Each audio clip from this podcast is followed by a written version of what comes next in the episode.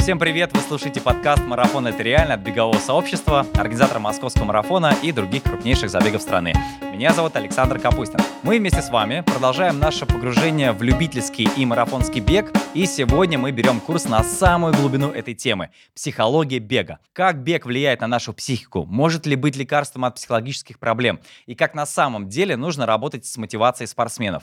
Чтобы не заблудиться в лабиринтах человеческой души, мы позвали в нашу студию спортивного психолога Константина Бычавера. Константин, привет. Привет. Я знаю, что ты представляешь направление психологии, которое называется спортивная психология. Давай с тобой расскажем, что такое спортивная психология. Вообще, вот если можно это уложить в нашем формате. Ну, может быть, многих это удивит, но на самом деле спортивная психология – это ровесница большой психологии.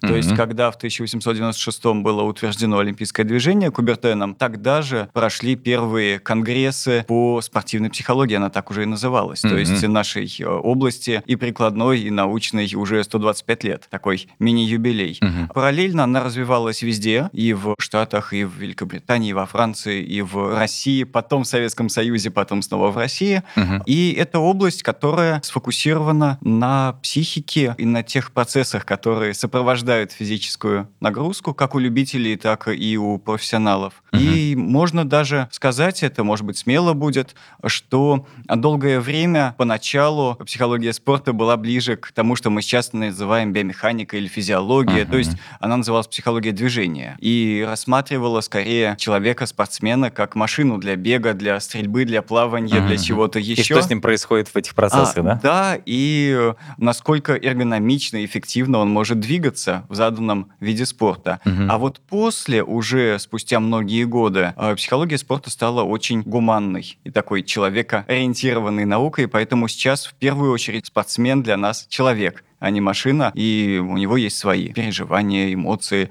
может быть, даже страхи, тревоги, беспокойства, и у него такая же жизнь, как и у нас, но только еще более насыщенная за счет ежедневных нагрузок, стресса угу. и различных испытаний. Спасибо. Я к своему стыду, как э, психолог, возрастная психология, даже не знал, что на самом деле спортивная психология, психология спорта достаточно так давно существует. Скажи, пожалуйста, а, я знаю, что ты работал с большим количеством различных сборных профессиональных спортсменов в области спортивной психологии. Работаешь ли ты с любителями спорта, с любителями физкультуры, скажем так, и насколько здесь важна вообще спортивная психология? Это очень важная штука, потому что если сравнить любителя и профессионала, угу. то две ключевые темы моей работы — спортивная мотивация и спортивный стресс. Они очень сильно различаются, безусловно. И если, ну, по мотивации мы чуть позже поговорим, да, да. да то стресс, испытания, они носят совсем другой характер у любителей. И да, я готовил многих людей и к заплывам через Босфор, угу. и к железной дистанции, угу. и к марафонам, но это совсем иначе, потому что там в центре всего стоит не работа, не долг, а скорее удовольствие, счастье. Угу. И если бы это не приносило счастья, это бы закончилось довольно быстро. А, то есть это разный подход у профессиональных спортсменов и у любителей? Конечно. Прям очень хочется, на самом деле, много вопросов задать, конечно, как происходит подготовка спортсменов-любителей, потому что вот у нас подкаст «Марафон» — это реально, и есть э, те э, наши бегуны, которые нас слушают, которые вообще только, знаешь, э, начали свои тренировки и стремятся, там, не знаю, за год, за два пробежать марафонскую дистанцию. Есть ли какие-то здесь универсальные средства психологической подготовки тех людей, которые готовятся к большим дистанциям своим. Да, на самом деле очень много есть э, универсальных способов, которые могут помочь любому, ну почти на любом уровне, угу. особенно начинающим, да, и продолжающим. Ну, во-первых, многие считают, что для того, чтобы лучше бегать, нужно больше бегать. В действительности есть определенные механизмы, которые были открыты еще нашим Нобелевским лауреатом Иваном Павловым, угу. которые показывают, что если мы думаем напряженно и сосредоточенно думаем о каком-то движении, то непроизвольно его тоже совершаем. Происходит микросокращение соответствующих мышц. И из этого родилась идиомоторика то есть mm-hmm. мыследвигательная тренировка. Безусловно, если у нас будет в порядок в голове и в наших мыслях, э, если мы будем готовить себя к определенным этапам, старту, финишу, самым разным этапам марафона или любой другой дистанции, mm-hmm. то она и на самом деле пройдет легче, потому что у нас уже была репетиция, и нам осталось только повторить. Репетиция в твоей голове, да? Точно так. Ну, если вспомнить э, примеры имажинативной, да, или ага. идиомоторной тренировки, можно вспомнить легендарного Клифа Янга, да. австралийца. Да. Когда его спросили, фермера, непрофессионального mm-hmm. спортсмена, а как же так, о чем ты думаешь, когда приходится там или набирать высоту, или mm-hmm. бежать через усталость и боль, он говорит, ну, вообще-то я пастух. И поэтому в моменты, когда мне было особенно тяжело, я представлял, что передо мной бежит овца, которая mm-hmm. убегает от меня, и мне надо ее догнать. Да, насколько сила психологического внушения может помочь человеку, в том числе, да, с его преодолением? Ну, где-то это внушение, где-то это самоубеждение. Да, у нас это чаще всего называют таким мудреным словом аутосугестия. То есть как бы гипноз, но как бы и самогипноз. А скажи, пожалуйста, как бег и, в принципе, физические нагрузки влияют на людей с точки зрения психологии? Тут есть очень много эффектов.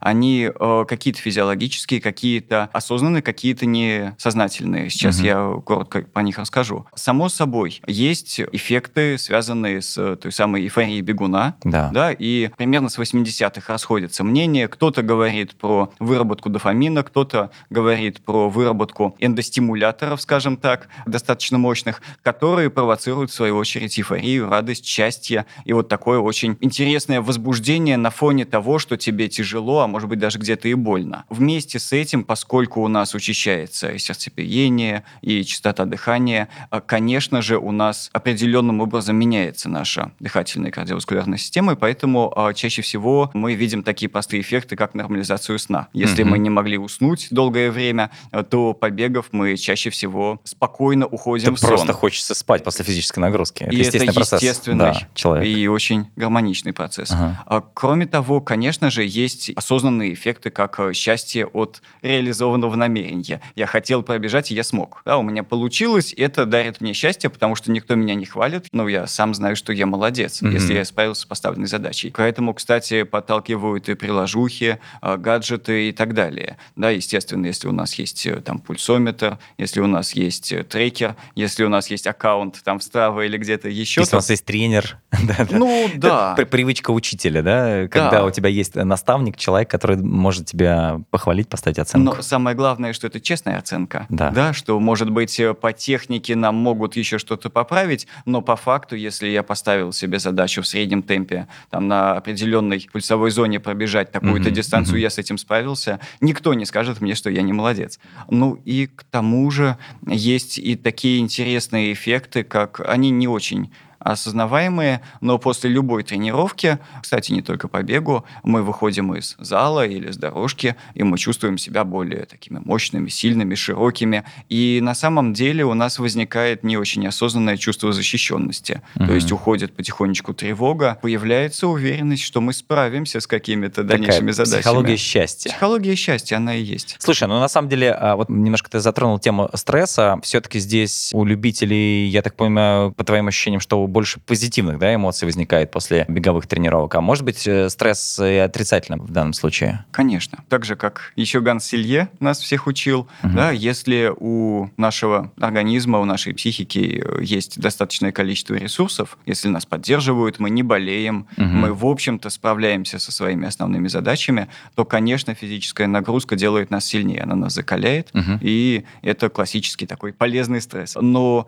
если мы пребываем в плохом состоянии, состоянии. Если мы, скажем, оправляемся от болезни, еще не полностью набрали сил. Если в семье происходит какая-то чепуха или угу. на работе какие-то трудности, то убежать в бег не всегда конструктивно. Убежать от проблем. Ну да. То есть э, вот э, убежать как э, Форест Гамп, да, может быть не всегда полезно, и тогда дополнительная нагрузка, она только еще больше вас истощит. Ну зачем это нужно, да? Все-таки есть жизненные задачи, есть спортивные задачи. Не надо их подменять одна другой. Но в общем и целом, конечно же, угу. физическая активность, двигательная активность, она скорее делает нас более счастливыми. А я, кстати, слышал, что бег, он позволяет справиться с депрессией. Ты здесь согласен с этим утверждением? А, в ряде случаев. Депрессию не всегда еще можно понять, да, и выявить. Я здесь хочу, да, выступить немножко занудой, потому что, ага. может быть, это как раз будет полезно услышать. У нас есть очень много состояний, которые на первый взгляд не специалиста, угу. они похожи. То есть э, у нас может быть апатия и отсутствие мотивации, угу. если нам скучно и грустно. Угу. Мы можем быть расстроены. У нас может произойти профессиональное выгорание, угу. что, в общем, часто бывает, да, в современном обществе. У нас может быть, да, депрессивное состояние или полноценная депрессия. И, наконец, у нас может быть просто перетрен, когда мы тоже испытываем спад, упадок, и все эти состояния, они очень разные, психологические и физиологические, угу. но на первый взгляд похожи. А если говорить про клиническую депрессию, да, еще с 80-х, 90-х годов было много подобных исследований и в Великобритании, и в Соединенных Штатах Америки, и в других странах. Изучали и марафонцев, и других бегунов, и тех, кто профессионально бегает, и тех, кто занимается джогингом, да, пробежками uh-huh, uh-huh. в парке. Оказалось, что да, уровень депрессии, он достоверно снижается, и в общем и целом, да, можно сказать, что иногда бег позволяет нам мобилизоваться и справиться с такой бедой. Но это не, Но не вряд... может заменить психотерапевта вот, или психиатра, да, я если, сказать, что вряд ли это если тяжелое состояние. позволяет тебе там, не знаю, излечиться полностью там, или ну, может выйти же, из этого состояния. Может же быть там субдепрессивное состояние, угу. когда нам грустно, тяжело и плохо, и мы справляемся с помощью физической активности. А как считаешь, это нормально, когда бег становится единственным твоим способом вернуться в нормальное свое психологическое состояние? У меня есть реально пример людей, которые там мне пишут в директ «Спасибо за подкаст, мы вас слушаем, так здорово», и пишут прям откровенно, что бег — это вообще единственная вещь, которая позволяет мне справляться с моими проблемами, там, вот как ты правильно сказал, да, там, убежать от работы, убежать от психологических проблем. Это нормально или нет? Или состояние твоей души должно быть таково, что ты можешь справляться со своими проблемами не только через спортивную нагрузку, скажем так? Как практикующий да, специалист по стрессу, я бы сказал, что все-таки лучше, если у нас ресурсов и способов чуть больше, чем один. Mm-hmm. Бег, он замечателен, да, ну, там, кому-то больше помогает дзюдо, а кому-то еще, может быть, поможет там велоспорт или лыжи, mm-hmm. но э, важно понять, что любой ресурс, его можно подорвать. Грубо говоря, представьте, что я могу справиться со своим стрессом только физической нагрузкой. Mm-hmm. И после этого, если я, не дай бог, случайно там, не знаю, получу да, травму, травму, там сломаю ногу и что-то еще, окажется, что я с пустыми руками, что пока у меня происходит восстановление, все мои враги внутренние, они не могут быть побеждены, потому что больше я никак а не умею. больше нет. Именно, да. да. Угу. Поэтому все-таки, наверное, лучше, если у нас есть и какая-то поддержка в лице близких, в лице угу. тренера, в лице людей, которых мы уважаем, угу. да, и, э, естественно, физиологическая поддержка, то есть это там витамины, БАДы, там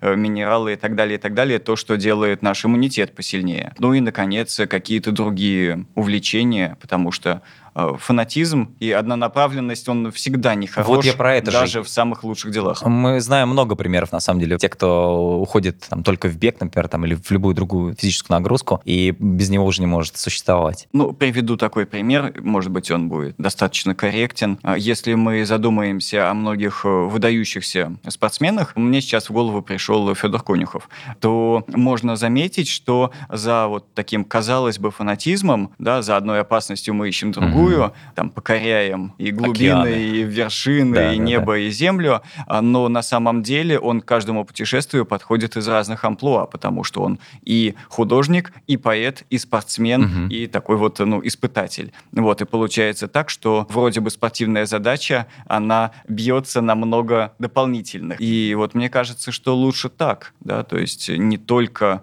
бегать, но еще и параллельно, скажем, может быть, чему-то учиться, может быть, в прекрасной компании бегать, бегать, да, и укреплять свои связи с другими людьми. А, может быть, любоваться природой все, и медитировать. Все в меру. Конечно, конечно. Скажи, пожалуйста, есть ли еще какие-то психологические состояния, с которыми бег может справиться? Может быть, ты знаешь какие-то такие примеры этих состояний, с которыми справлялся человек, который начинал бегать или бегал много? Ну, если мы пойдем по МКБ, да, то есть э, классификатору болезней, то да, действительно, многие нарушения психики, они могут быть побеждены или отчасти нейтрализованы с помощью помощью интенсивной физической нагрузки. То, что мы пообщались на тему депрессии, это, mm-hmm. конечно, не все. Бег и подобные, скажем так, циклические виды спорта, mm-hmm. они, конечно, показаны при наличии нормальной какой-то физической базы и при тревожных расстройствах, и при синдроме эмоционального выгорания, mm-hmm. и при а, нарушениях сна, безусловно, которые на самом деле часто они идут все вместе. Кроме того, бег, как и многие другие виды спорта,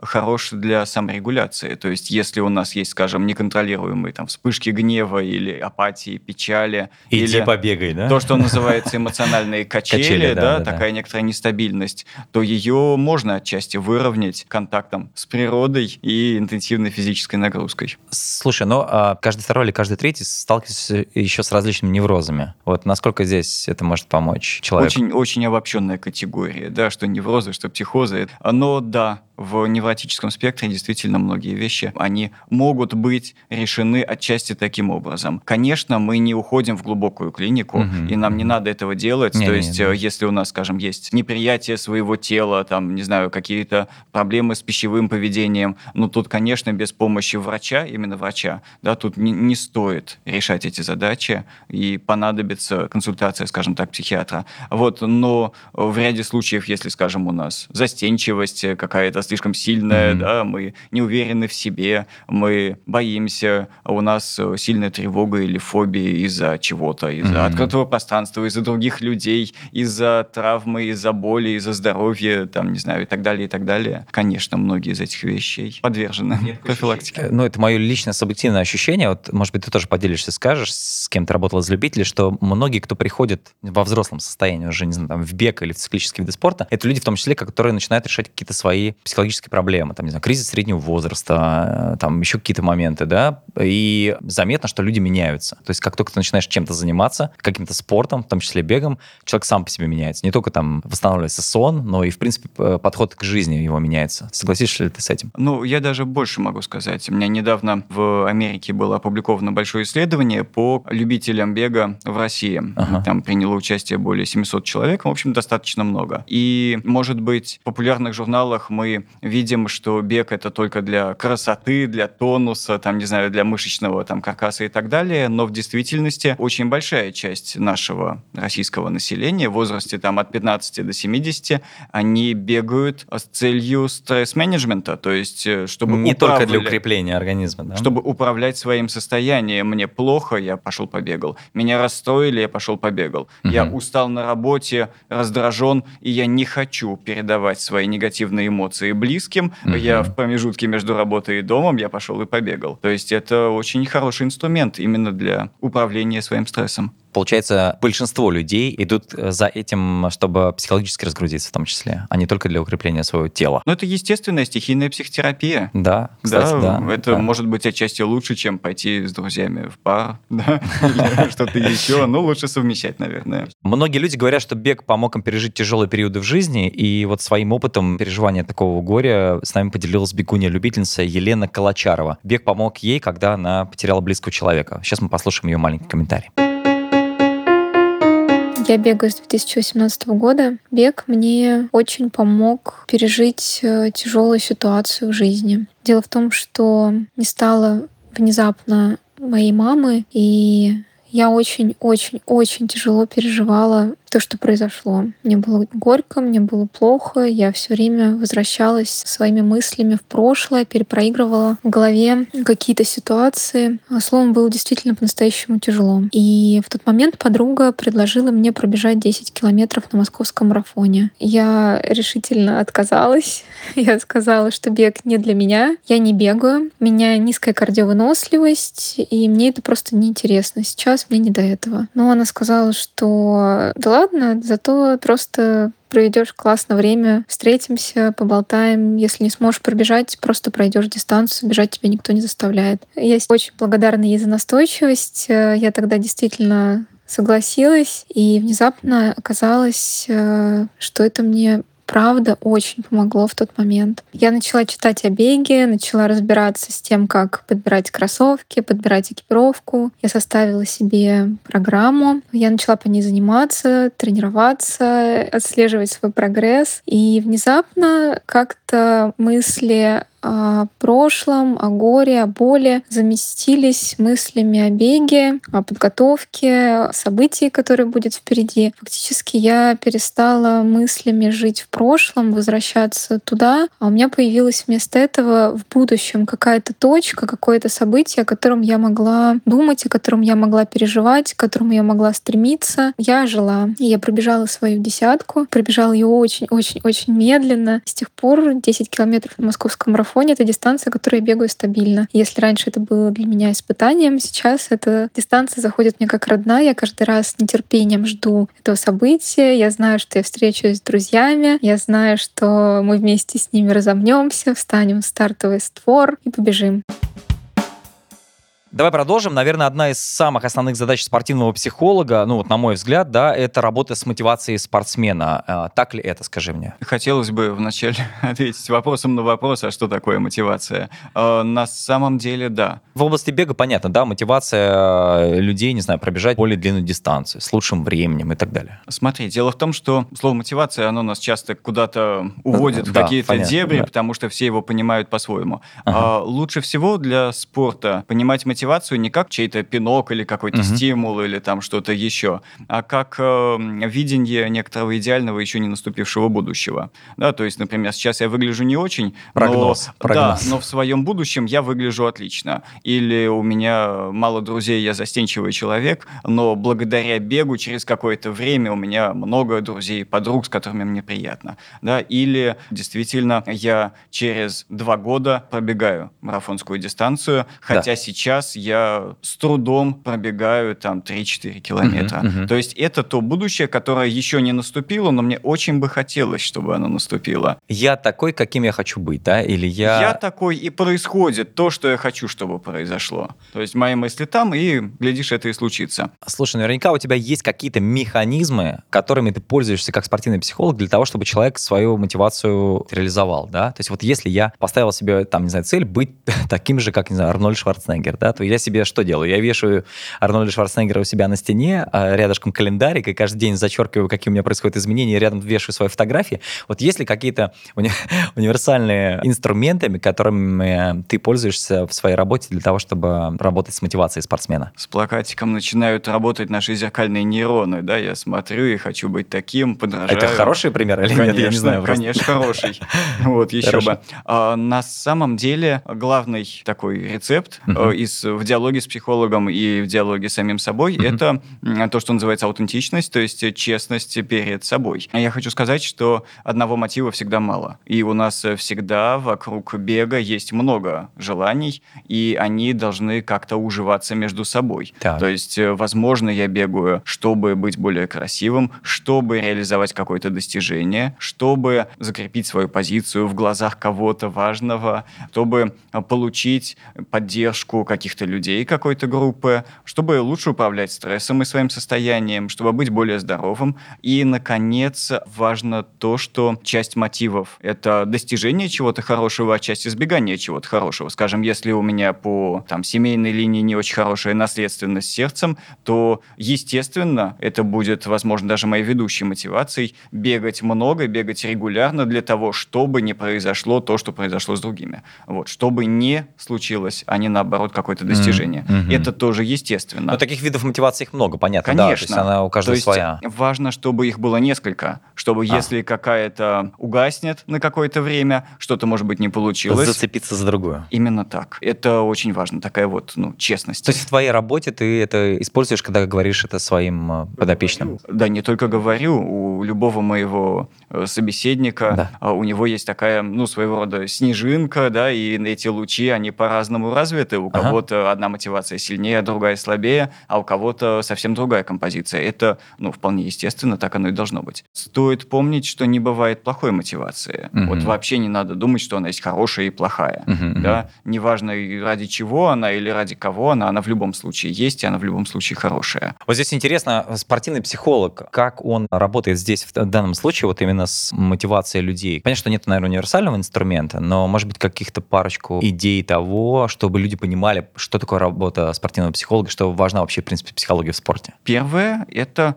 как бы это странно ни звучало, э, конечно, нужно более или менее четко понимать свою цель. Угу. То есть не просто процесс, а все-таки какой-то результат да, глядишь, за ним будет еще какой-то результат. То есть, если мы не понимаем, зачем мы здесь, то это приближение кризиса мотивации. Mm-hmm. Если мы не понимаем, зачем, то скоро мы перестанем продолжать. Кроме того, когда у нас возникает какой-то кризис мотивации, когда нам не хочется идти на тренировку или что-то еще, то мы склонны это обобщать, что все, бег это не мое, мне надоело. Или я не могу, у меня не получается, да, или что-то мы еще. Мы внутри себя причину, да? А, да. Вот лучше всего поставить такую своего рода рамку, сверху и выбрать, а что же именно во всем этом деле меня не устраивает. Мне страшно, что аукнется какая-то моя прошлая травма, и я надолго выключусь из процесса. Или мне очень тяжело набирать выносливость, и я задыхаюсь, мне тяжело, и поэтому каждая тренировка сопровождается чем-то неприятным. Или мне скучно здесь бегать, потому что тут э, там загазовано, тут машины, тут некрасиво, и мне не с кем пообщаться и так далее, да? Негде помыться потом, знаешь, ну, например. перед работой.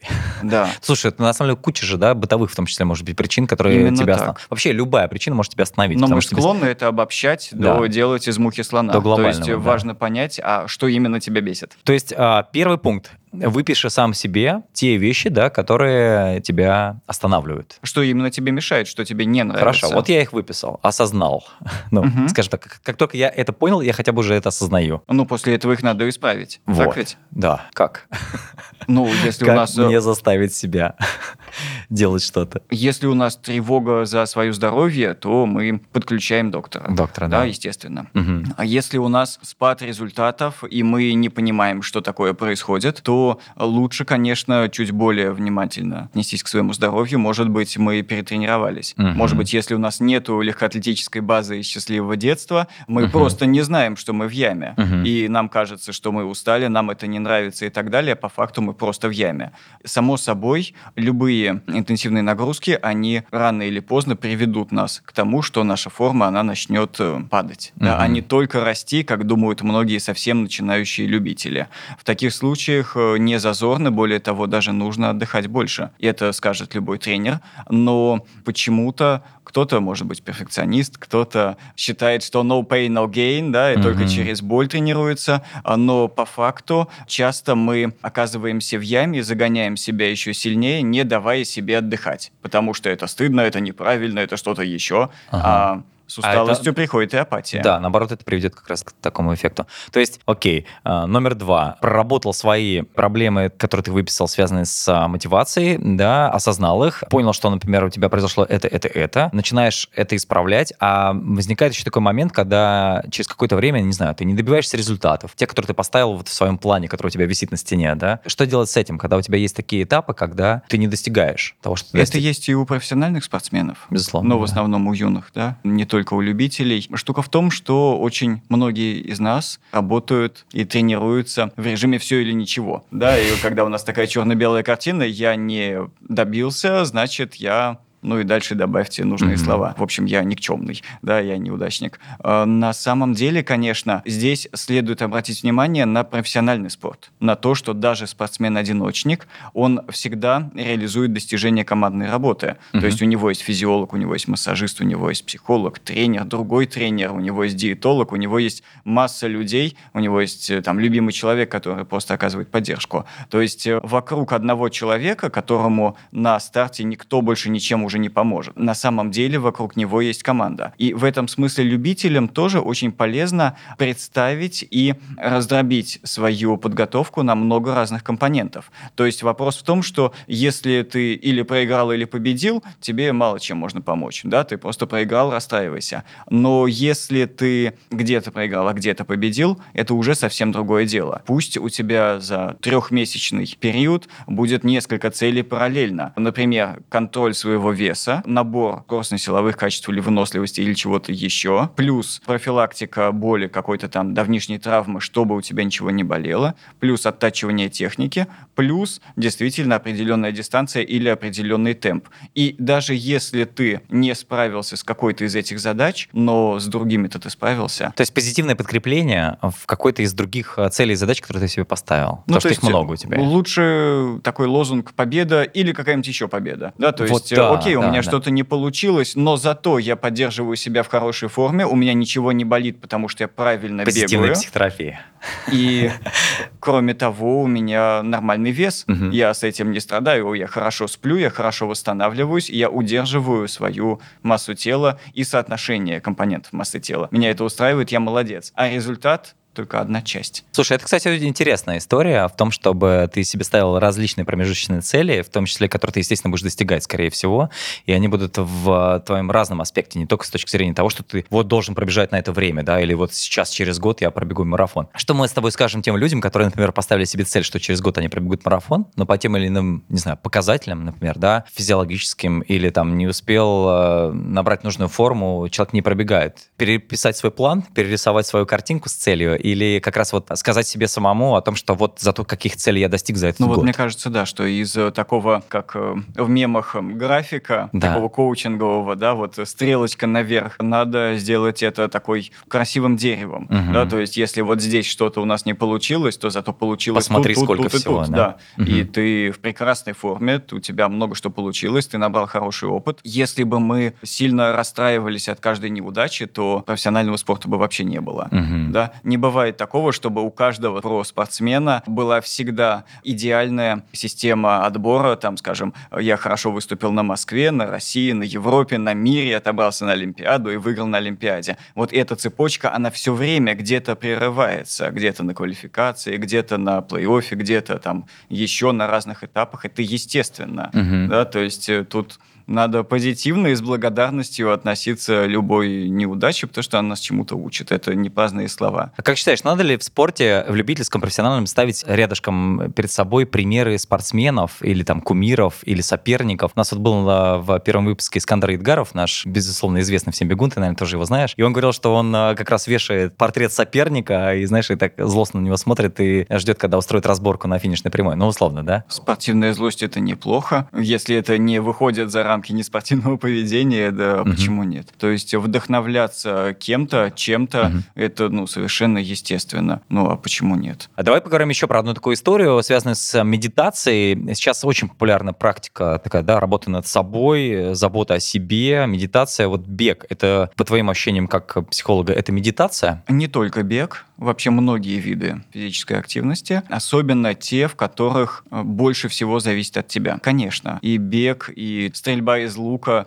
Угу. Это, безусловно, медитация, но только даже и сейчас у нас в обществе бытует мнение о том, что медитация — это такая эзотерическая практика, да, это вот эти смешные позы, да, там, поза это лотоса. Слово так вошло в обиход. А, да, а в действительности архаичные, старинные практики, в основном, конечно же, азиатские, их чуть-чуть европеизировали и вернули в рамках когнитивной угу. психотерапии, да, как угу. ты, наверное, знаешь, многие в виде практик mindfulness или осознанности. Это такое модное сейчас Осознанность слово. это да. Осознанность это наше все, конечно, да. Быть а... в ресурсе и осознанно. Во-во, да.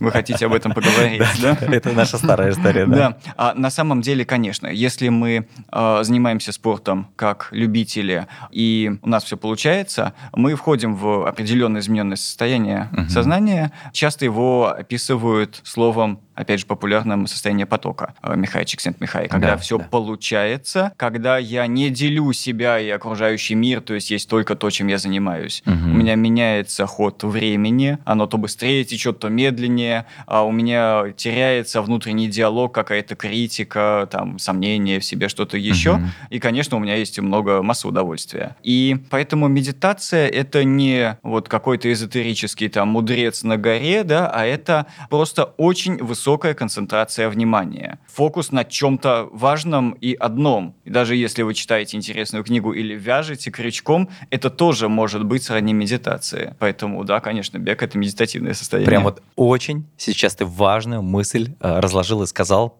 про то, чтобы люди понимали, что такое медитация.